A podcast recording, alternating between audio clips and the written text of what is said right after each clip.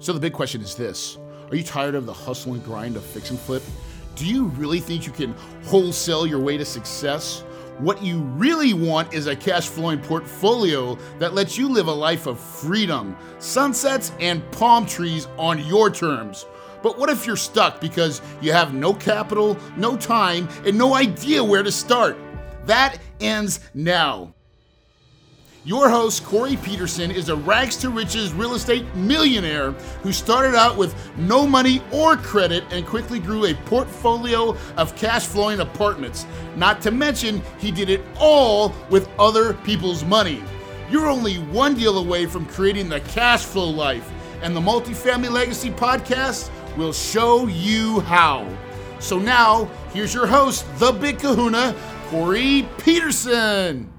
Hey, everybody, welcome to the Multifamily Legacy Podcast. I'm your host, Corey Peterson. I have got a show for you today, my friends.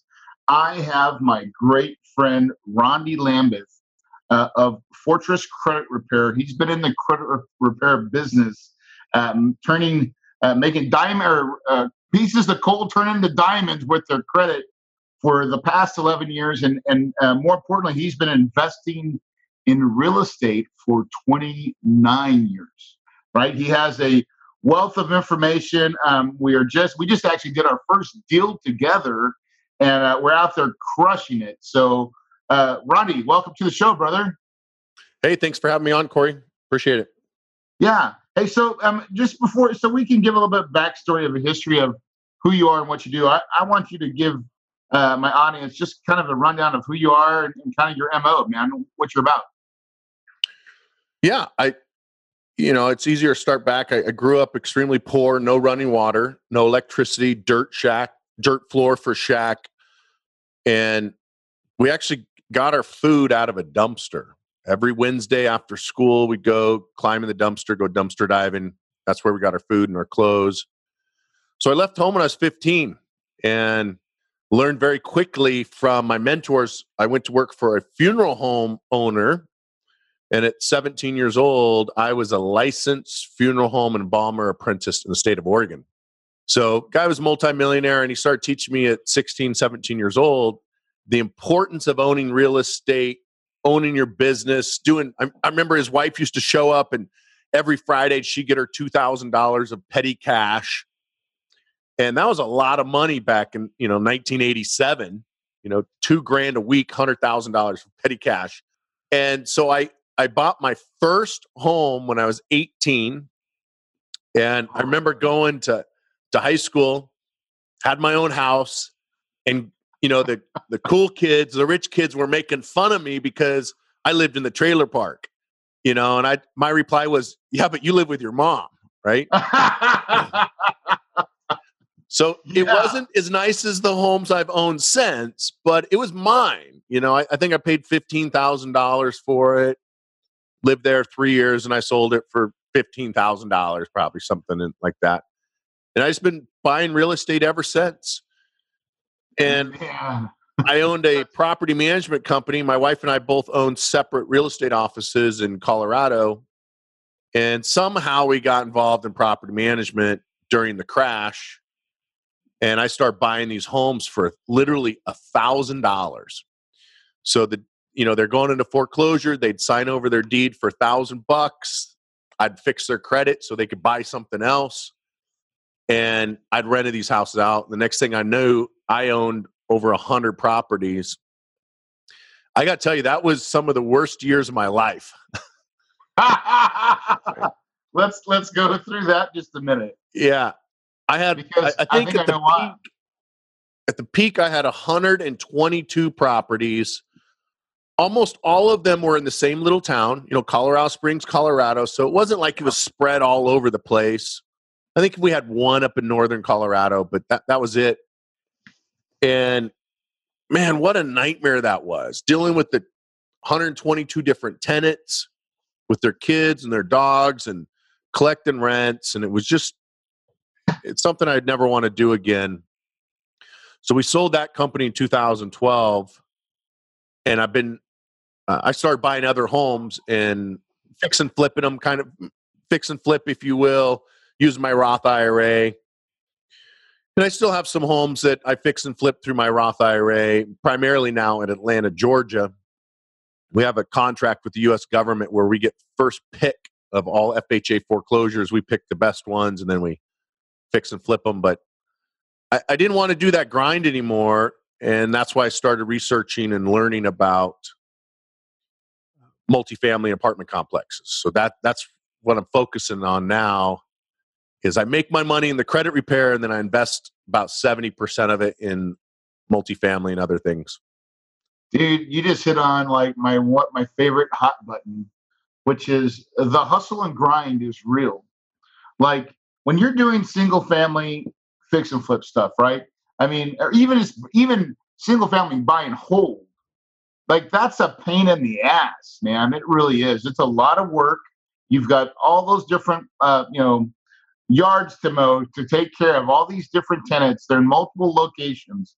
Um, it really is a lot of work, right? It's it's heavy. Even if you have a management company doing all that, like they want to charge you an exuberant amount of management fee, which siphons off your profit. And you know, at the end of the day, like we just bought a 152 unit apartment complex, and like. Yeah. Are we doing? How much work do we put into that? Like, I haven't even seen it yet. I do plan nice on going down there though next next month and checking it out. it, but isn't that the cool? I mean, that's the cool thing about I, when I say apartments. Like, man, it's so much simpler. You don't realize that it's the bigger deals you do. It's simpler to get money. It's simpler to get um, to raise to raise capital. Actually, it's, it's easier to raise capital and and I want to talk to you about that because you actually raised a lot, a lot of money for this deal. And um and really that's what I tapped on you for. I was like, hey Ronnie, you got a network. Um, you know, you've fixed everybody's credit. Let's see if we can go raise some capital. And uh, I think, I mean, you came you came home in spades, bro. Yeah, you know, it's been it was a lot of fun, and I think on Saturday on the next deal, I've already so supposedly, I got verbal uh, commitments to over a million dollars just from Saturday's phone call. So I'm super excited about the next deal. But you know, it's it's a lot easier to explain it than a single family deal. And and this Saturday, I um, I was at my grandson's birthday party, and I was my my daughter just moved into this thing, and you know, I always get that itch to buy these single family homes because I got enough money I can pay cash for them, I don't have to do the loan and I was running the numbers in my head. And if I just invested that money with you, not as a sponsor, but just as a an passive investor, right. I'm still I was three hundred thousand dollars ahead in five years versus going and paying cash for three rental properties. And I was telling my wife, I'm like, I don't know why anyone would do single family. I mean, it's sexy, right?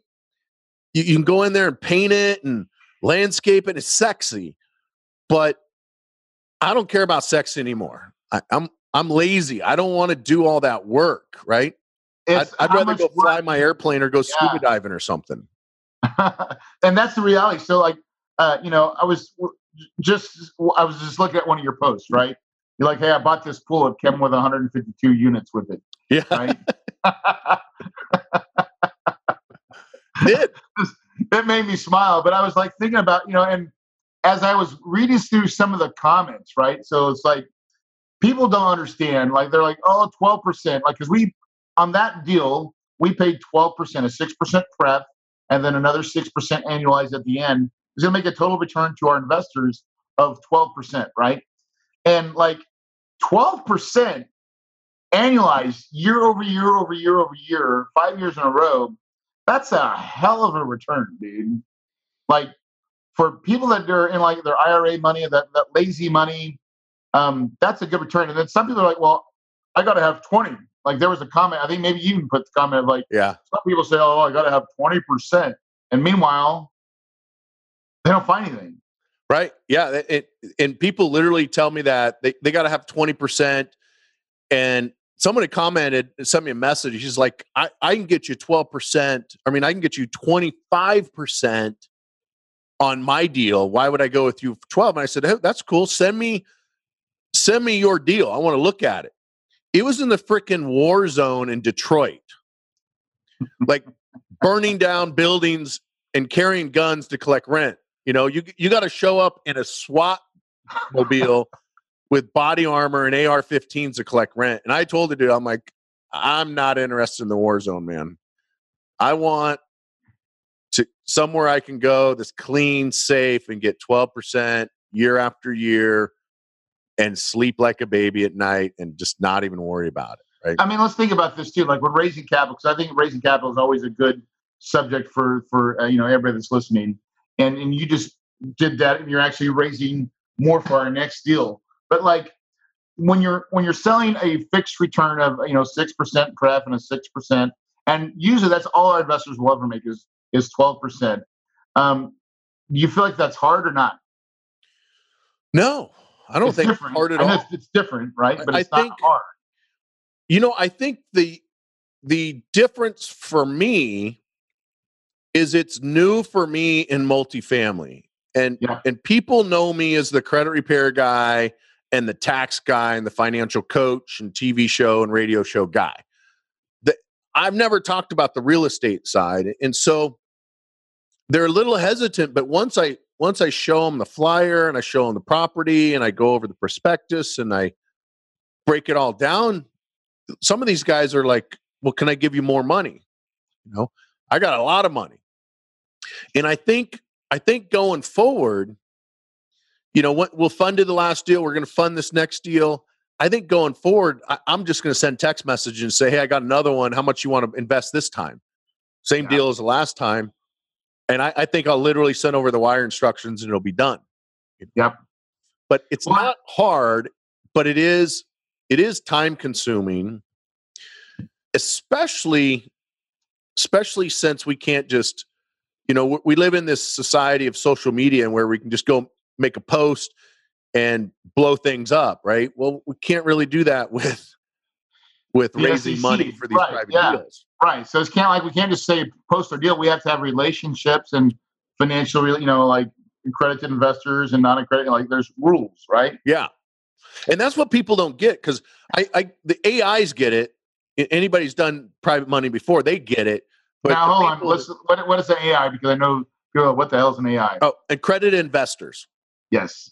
So the accredited investors get it, the sophisticated investors get it, but the other people don't. And they're like, well, can I just give you a thousand bucks? Or, you know, I, I talked to my family this weekend because I really want to help people. You know, I'm bringing my employees in on it and I'm bringing some of my family. And I was talking to my brother and he's like, I don't have any money. I said, come up with a thousand bucks. And then when I, he's like, well, how much are we going to make? I said, well, based on our other stuff, you'll make $600. He's like, that's it? I'm like, dude, you only gave me a thousand dollars. He's like, oh, that's just not worth it. I'll just spend it on beer. I'm like, whatever. you know, Right. that's the frustrating part for me. So it's not hard. It's just time consuming. And and you got to remember they're in this the situation they're in because of the way they think. Well, and now, and I and I want to preference something to you, right? So, uh, and I've been raising money for a long, long time, and so the truth is, it gets easier, right? It really gets. You just alluded to it. As you start raising capital, what happens is you start getting a bunch of believers, right? Uh, And especially the way we do it, because we and we send out those uh, reports every month, and they start getting that drip. They start they start feeling confident. They start getting their checks on time right? And once that really starts to happen, about their second check, they are now loyalists. In other words, whatever you say is the truth, right? And it's just a matter of, and it's kind of like, do you got any more, Rondi? Yeah. Right? I just want it. Do you have any more? Is all I want to know. Yeah, I think that's I, I think that's really important that you brought that up. That you send out a monthly report, and I've seen your re- reports on other deals. That you send that thing out, and after the second, third time, they got a check and they got a stack. You know, literally a library full of these reports. Uh, they they see that it's legit. You know, and like I talked to a guy yesterday, and he's like, "Yeah, I'll give you hundred thousand dollars." I mean, there was I, just called him up, said I got this deal. He's like, "I'll throw a hundred at it, and if you show me it's it's real, I, I got a lot more money." And he's a New Yorker, one of those guys that wears his shirt unbuttoned down to his belly button with the big old gold chain. and he was serious. He will throw a hundred thousand dollars at anything, knowing that if he doesn't get it back, it's not gonna it's not gonna matter. Right. That's a key point, by the way, right? Key takeaway. If anybody's listening right now, Ronnie just dropped a freaking bomb because everybody has more freaking money, dude. They don't even tell you. Now, this guy you know, right? But like, the thing is, man, you get someone to dip their foot in the pool, and then once they experience, I'm telling you, everybody has lots more money that they don't even tell you about. And they're Absolutely. just trying to see if you're for real.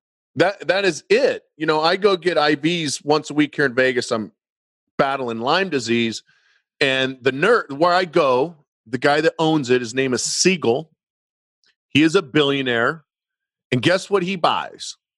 Run down apartment complexes in Las Vegas, and he converts them into decent workforce housing. They're not special, but the dude is younger than me, younger than you, and he's a multi billionaire. So I was talking with him last night about investing, but the nurse, she's 25 years old and has over $400,000 in her Roth IRA. She's 25. You know, but yes, her family had money and they started doing the Roth IRA when she was little and they put apartments or um, uh, eight plexes and duplexes and stuff. So, but you know, she's 25 years old and you would never know that. But she's now looking at it and she's serious about investing. And she's the one that brought it up in front of this billionaire. So it's, you just never know how much money people have and who they know. Man, I, I was giving a speech one time in a, a RIA or something. And I was like, you know, here's the funny thing about money is we don't, we all go walking around and none of us have like a placeholder saying our net worth, right? because it would scare they would scare the crap out of people. So because you're like, what that guy? Yeah, that guy, that guy right there, like, and because you never know, man, you just never know how much people. And and the other part of that is is how much stinking money is really out there. That I think when people because like you and me both grow up poor, right? So like we we've been programmed, unfortunately, right? Programmed to think like poor people. And luckily we've had really good mentors. I, I mean, you just said it. I know I've had really good mentors in my life. You have too. That we've had to reprogram ourselves to be successful, because the poor man's thinking is like it's all about my little circle, and and like you're lucky to have anything. And a rich person's vision is way way more uh, broad and really it's the principles of money. And when you really realize how much money is out there, and it's really looking for people like us, Randy, guild makers. They, ca- they call it cash flow for a reason. It flows yeah. out of people's hands that can't handle it, and it flows into people's hands that know how to make it grow. And that's essentially, I think, what we do as syndicators in raising private money is is you have a concept and a process that we can take money and we give it back to them with some interest. Yep and you the vehicle's real estate. I have a really good friend who's very good friends with Grant Cardone, and guess who's he, he's going to invest with next month? not uh, not Uncle G, but Uncle Corey and Rondi. But he says all the time, he's like, you know, if you if you hold on to that money, you can't you can't do anything with it. You got to let it go and it, it's it surprisingly or magically replaces itself with more money. You got to send it out into the world to conquer other monies, come back with more kids, right? And oh yeah, basically they're your slaves. They go out and they conquer other territories and bring back more slaves that have more kids. Yep. But yeah, it's cash flow. Richest, rich, rich, rich, richest man in Babylon, right? What's that? Richest man in Babylon. That's right. It's a great book. I read it every um, year. so you know, you just brought up that point too of like you send money out, right? One of the one of the questions that I and I want to see what your take is on this is that you know I talk with some fix and flipper guys, right, and and they're always concerned with Corey. I've got this amount of money right here. This is the money I've been working with, and if I invest it, and if I tell them to invest in your deal, then I don't have the money. Like it's gone. And I just think that's so sad, right? Because what they're saying is, well, they've never had a reason to go out and raise more money. Like they've gotten really comfortable with, oh, I've got like three million and I work it. And uh, so they think they think that if they go and, and give it to me, that they're done. And that's simply not the truth, right? Like, you know, you just raise money from people. um, that you have relationships with, and like there's a real chance that a lot of them are going to give you more. But you got to ask. Like it's it's not any harder than that. I mean, asking for capital is not is not a bad thing, and it's not like we're not selling. Let's put it that way, right? We we don't sell our investments like, oh God, you need to buy this, right? We only offer opportunity. I think there's a big freaking difference. You want to talk to that? Yeah, it, and that's the thing is back to raising money. It's not hard. It's time consuming, and I have people that are committing to our next deal that I don't even know. Now, now I know them, but when I met them, they asked about it. And I said, "Hey, we got to build a relationship. We got to date first, right?" Yeah. But back to the the other part of what you were saying was when you have money sitting in your checking account, you can get fat and lazy and com- complacent and comfortable. And I did a podcast recently with Brad Lee, and we were talking about that, where one of the things that Grant Cardone says on a regular basis is stay broke. And I, I truly believe that. And what he's me- what he means by that is the moment you have enough money to go do another deal, spend it all. Mm-hmm. Because then it keeps you hungry. I reinvest and, all my money. Yeah. Like, I mean, I one of my brothers recently asked me for some money. I'm like, bro, I don't have any. I'm broke. He's like, How can you be broke? I said, I just bought a $9.6 million swimming pool in Yuma, Arizona. right? And I don't got no money left. People ask me all the time, right? And and now I have to keep a certain amount of liquidity around, but like other than that liquidity that I have to have for banks to give me loans, I put the rest of everything I own in my game because I'm about the cash flow. So right. like if you don't, you know, that money just sits there and it's not doing anything. It's not working. It becomes lazy money, right? Yeah, and, and I can't stand the thought of it. And comfortable. And when you're complacent and comfortable, you're not growing. And if you're not growing, you're dying. Yeah. Hey, let's talk about something that I know you're going to love to talk about taxes. Oh, man. Right? Yeah. Because that's, that's it. Uh, one part of real estate is like cash flow. But there's another part of real estate that not many understand, but the ones that do, I mean, this is a big, big play, man.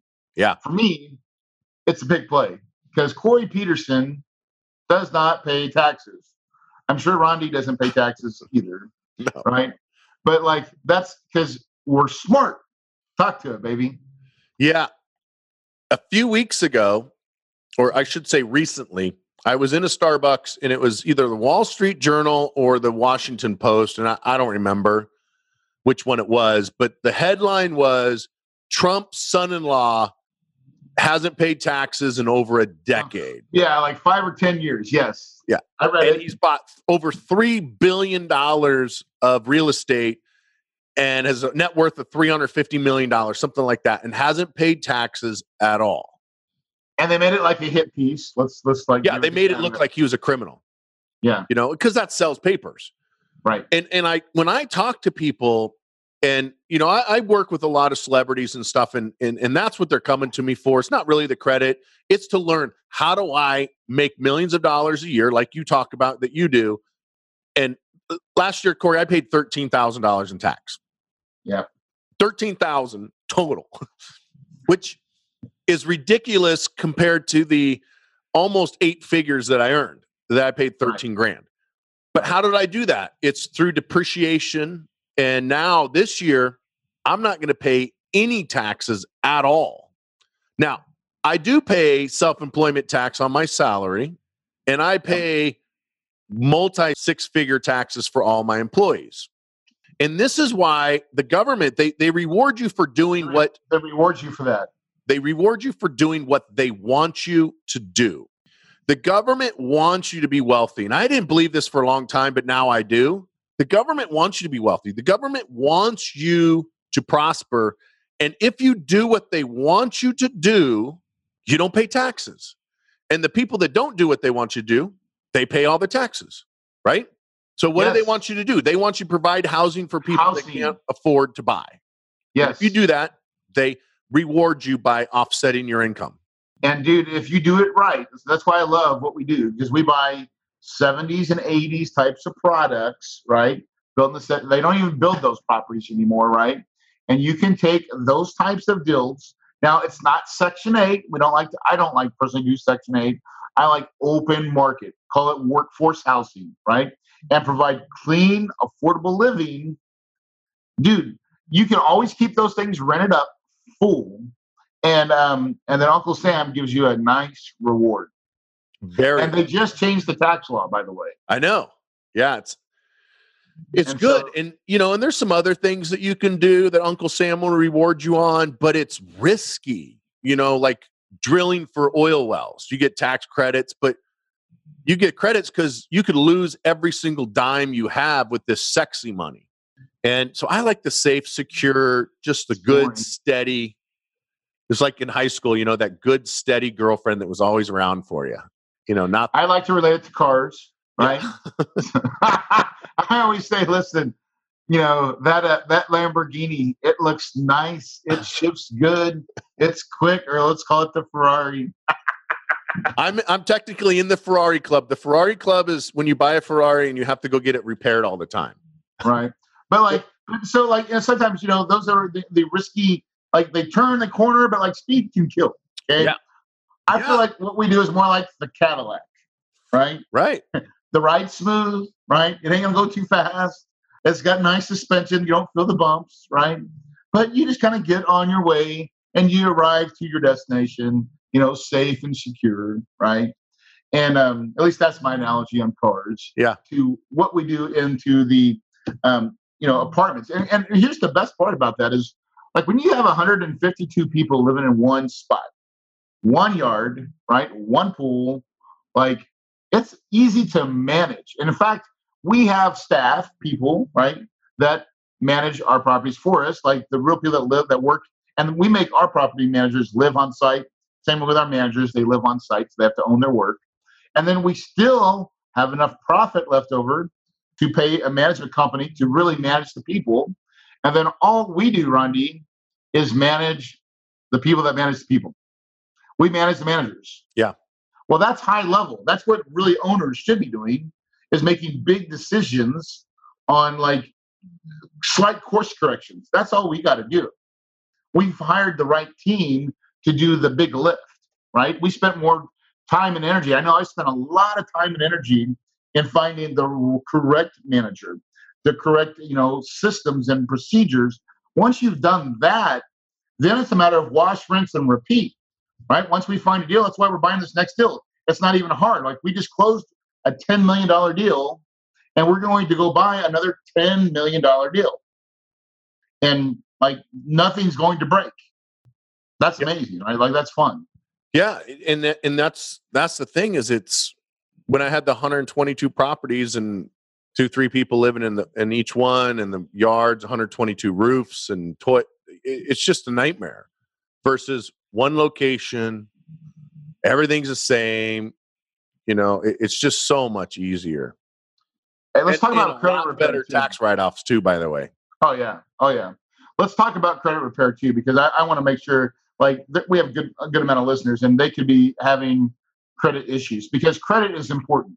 You know, how do I buy multifamily properties? Um, I have good credit. Now they don't look as hard as your credit, but it's still very important to have business credit, to have uh, your personal credit cleaned up. And Rondi, that's that's like your bread and butter. You like you rock that out. That's that's your bread and butter right there. Yeah, you know, I say this all the time on my show. It's so much easier to become wealthy with good credit because when you have good credit, banks will throw money at you and you can just do a lot more with it. And, you know, there's people out there that say never buy a house, always rent, save all your money until you can put, you know, 100 grand on an apartment complex. And I don't necessarily agree with that. I think you should start out and, and start buying single family home, live in it, flip it, you know, exchange kind of like the monopoly thing, buy four houses and trade in, right? Yeah. Well, it's pretty difficult to do that if your credit sucks so bad that you can't even get a credit card, you know, or you, you can't get a car, wh- whatever. So credit is so important. And we're not living in the 1950s where everything's on a handshake now. The handshake is your credit score Yes. and it's accurate. It's so accurate that FICO, what they're doing is they're predicting the future of you having a major derogatory item on your credit over the next two years. That is what your score is. And they've done literally hundreds of billions of scores. That's why the ma- majority of the banks throughout the world trust FICOs because they're good at predicting the future. And that's that's all your score means is what is the likelihood of you paying on time? And it has nothing to do with if you're a good person, has nothing to do with the color of your skin, your sex, where you work, your job, how much money you make. It's solely based on the likelihood of you paying your bills on time. What's your risk, right? What's what's the risk? And when I when I talk about this, if you if you write down 300 to 850, so if you're listening to this and you're not in a car, write down 300 to 850. That's the FICO score model or the FICO range 300 to 850. If you put a period between the two zeros on 300 and put a period between the five and the zero on 850, so it's 30.0 and 85.0, and then you put a percentage sign between those two numbers, so it's 30% and 85%. That's how the banks look at you. If you have a 300 credit score, there's a 30% chance you're going to pay them. If you have an 850 credit score, there's an 85% chance you're going to pay. And if you think about it that way versus just an arbitrary number, that's what the banks are looking at. They want a 74% or higher chance of being paid back. Dude, that's great, dude. That is money. Yeah, that, that's what it means. Now, is that exact science? No. I am trained by FICO. I'm a FICO certified credit professional. But is it legit? I mean, is it in common man science? no, but right, it, it's yes. fairly accurate. right? I mean, think about it now. If you got a 660 versus someone's got a 740, who who are you going to loan the money to? And then it's not even the money. 70% of all employers will check your credit prior to offering you a job. It is everything now, right? It, like your credit is is everything. Your car insurance. You know, and what people don't realize is how much we're paying for insurance on these apartment complexes, which is hundreds of thousands of dollars. They're pulling your credit. They're going to look at it and they're going to base your premiums on your credit score and your insurance company actually on your car loans or your car insurance they actually pull your credit twice a year. Life insurance they pull it. Health insurance they pull it. The employers will pull it. And employers they don't know how to read credit so they get you know one kid's got a 400 credit score one's got 800 well they know 800 is better so that's who gets the job. Right. Even though maybe it's not the kid's fault that he's got a 400 he just never got into debt. He just had an old medical collection. They don't know how to read credit reports. They just look at scores so it yeah. it impacts every single aspect of our life. Yeah. What do you say? Like when you yeah, because like when you don't need money, that's when everybody wants to throw it at you, right? And when you desperately need money, no one wants to give it to you. And so, I mean, that's that's my average, right? Yeah. So, think about it. That, you know, when I explain this to people, and they're like, "Oh, my credit score is not that bad; it's a 620." Well, that's horrible. Yeah, because nothing opens up till you hit 700. Uh, yeah, and they're like, well, I don't need it right now. I pay cash for everything. Well, that's great.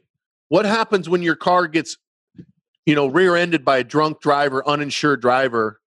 You know, it happens a hundred times a day here in Las Vegas.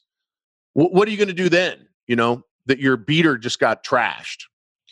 You know, but credit is so important in, in today's society, and it literally tells the banks what kind of person you are and how you're going to take care of your future bills and your and and then go back to the other side on it with we're with uh, our property management company. Yeah, pulling credit, you know, on all the tenants, right? The good news to all of this is, regardless of what's on your credit file, whether it's bankruptcy, a judgment, a tax lien, a repossession, a charge off, collection, late payment, anything can be removed from the credit report anything right. can be removed. It's just whether or not you want to have it removed. And some people with the 620 credit score, they're like, I don't need it. I pay cash. Well, you can't get fire insurance when your house is on fire. Right. You can't get car insurance after someone totaled your car. You need to have good credit So when you don't need it, the banks throw money. I I literally get checks in the mail almost every single day, Corey, offering me money. 0% for 18 months. I got one today. It was 0%, 18 months, up to $30,000. Just sign my name and send it in. They send me $30,000 almost every single day because I have great credit and cash flow and all that stuff. But it's important because if you really want to become wealthy faster than the slow way, credit is is a key part of that. Well, the more I get in debt, I, you know, I I like Robert or um, who am I thinking of? Dave, Dave Ramsey. Yep. Model per se for my personal life. I want to try to stay out of personal debt as much as possible. But for my business, for my company, man, the more I get in debt, the more I make. Now, it's still a double edged sword. Most people do not understand about leverage and the importance. Some people really truly over leverage to the point where they have a house of cards, right? Um, and we buy properties based on cash flow. And so the real story for for that I tell is when um, I first started in real estate 2005, I was buying rental properties in Tulsa, Oklahoma.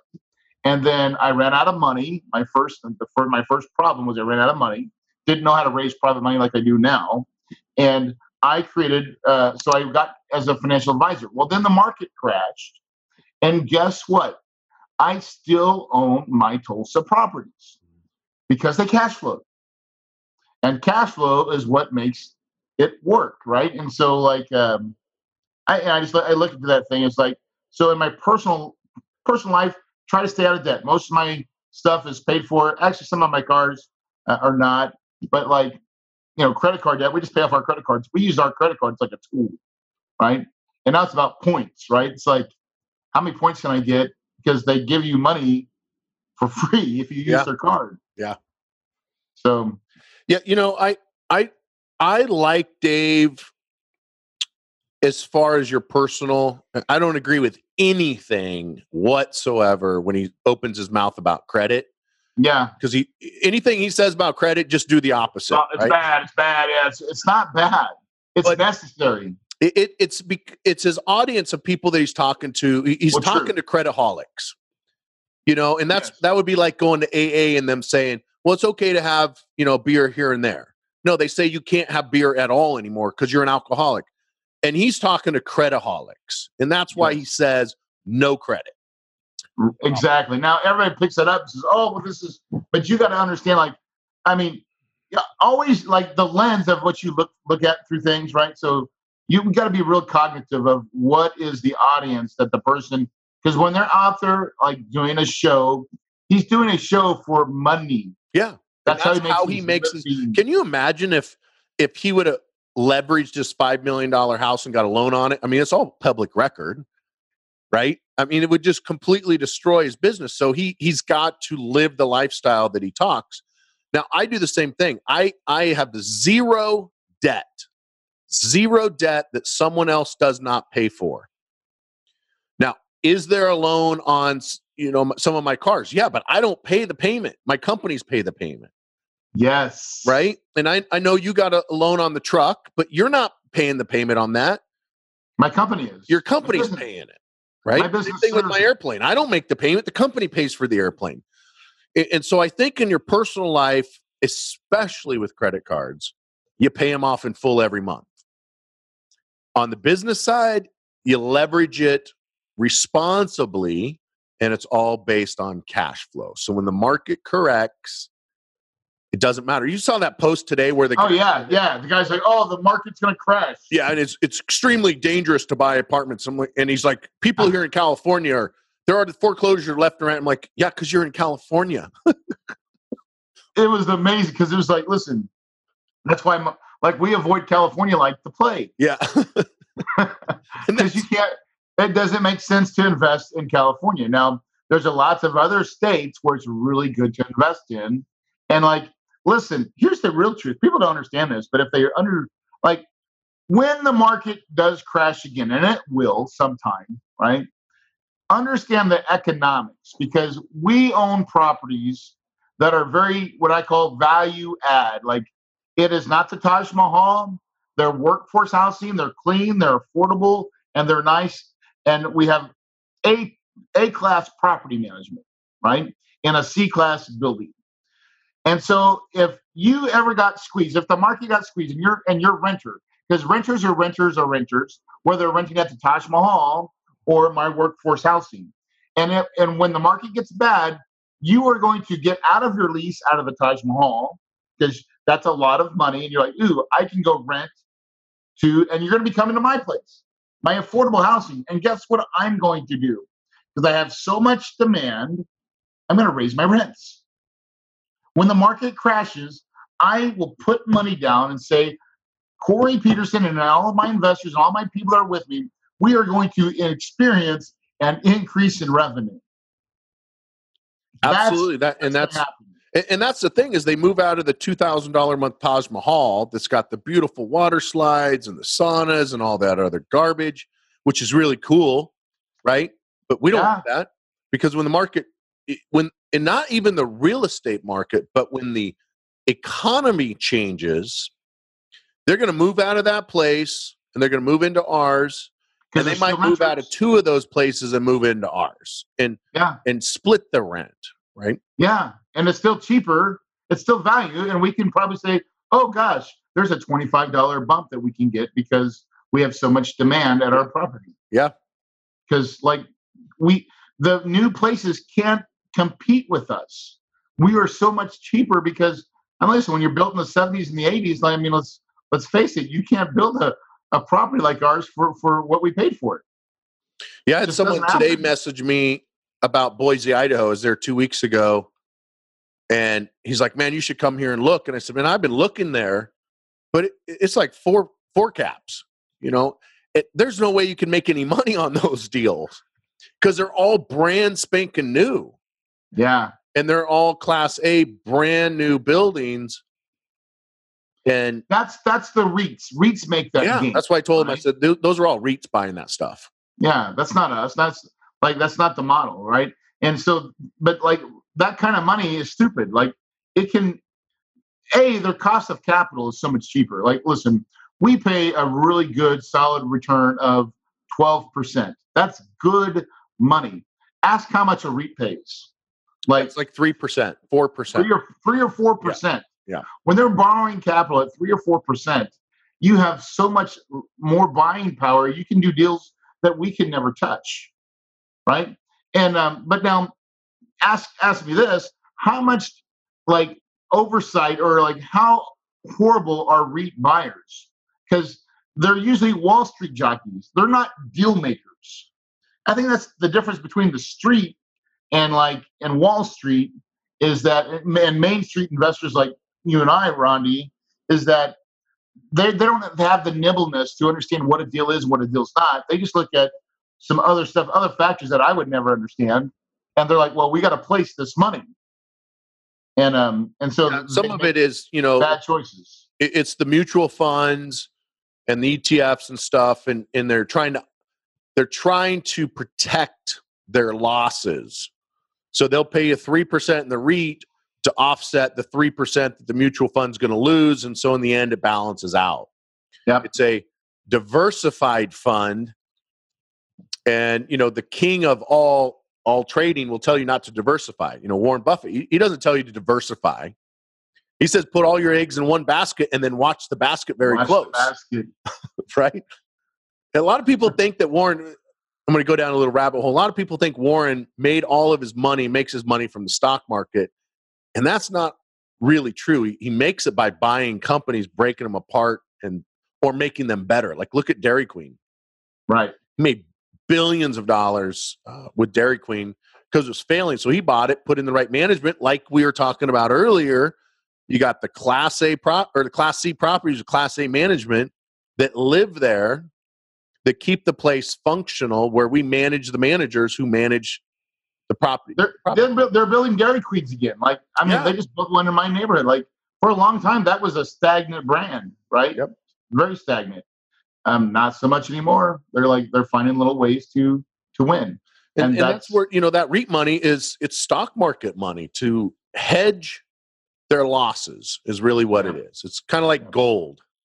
You know, you don't buy gold thinking you're going to make a bunch of money. I, I did a show on this recently, and someone said gold's a bad idea, and my response was, "Well, that's like saying about you know buy, buying a bag of broccoli, putting it in the freezer, and then open it thinking there's going to be more broccoli in there. That that's not how it works. it's a bag of broccoli. It's a bag of gold, and it's a REIT. It's not going to make you rich, but it will right. be there. Yeah, yeah, that's a good, a great analogy. Well, listen, dude, hey, so let's talk about uh, real quickly. We'll talk about uh, your podcast. So, uh, how do people get to know Ron D? How do they get involved? Uh, mean, if they want credit repair, um, how can they follow you, brother? It's rondilambeth.com. That's R O N D I lambeth.com. So that's my personal website. Facebook is obviously it's just Facebook forward slash Rondi Lambeth. Twitter's Rondi Lambeth. Instagram's Rondi Lambeth. LinkedIn is Rondi Lambeth. And then the show, the the new podcast, because I did a an actual radio station show for seven years. Um, at my peak, it was on 400 stations nationwide. I took a couple years off, and now I'm rebranding. I actually have a brand new show coming out on November 3rd called The School of Wealth. Yes. And the show is all about creating generational wealth, increasing your credit score, decreasing your waistline, and increasing your sex life with your spouse to make your marriage better, right? So we, we got the whole thing.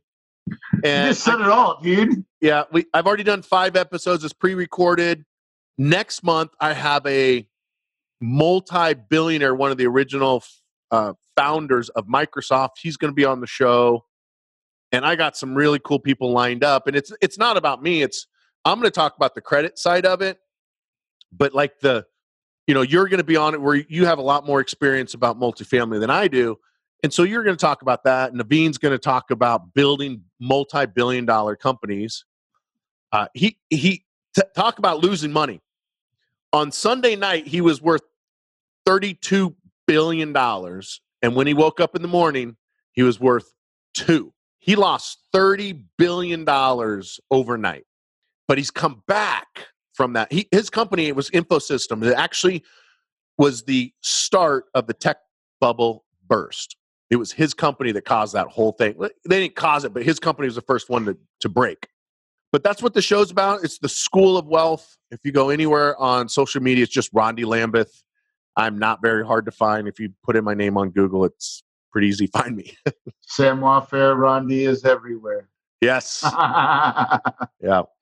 Cool, brother. Well, listen, man. Uh, so, dude, I want to take the time to say thank you for coming on my show. I know you got a lot of things to do, and, and for you to share your time with us is important. And, um, you know, as anybody that's listening and watching this podcast, you know, as I always say, there's lots of ways to make money, but real estate seems to make the most sense. You can get tax benefits. You can, um, I mean, there's just so many ways to make money in this game. And truly, I believe it's in the multifamily space. Um, but also, I want to give you this set off is the power of your mind. I truly, truly believe that no matter where you start, if you're dumpster diving to go get clothes and food like Rondi, right? Yep. And that's a real story. You grew up on the farm like Corey Peterson, broke and poor, or you come from, I mean, that's extreme, right? Or hey, listen, you you grew up in a family that's great doesn't matter. But the difference is the power of your mind. What's in between these two ears and what you tell yourself daily, I promise you will be the difference. Because I believe when you believe it, you can achieve it, and your paradise is possible.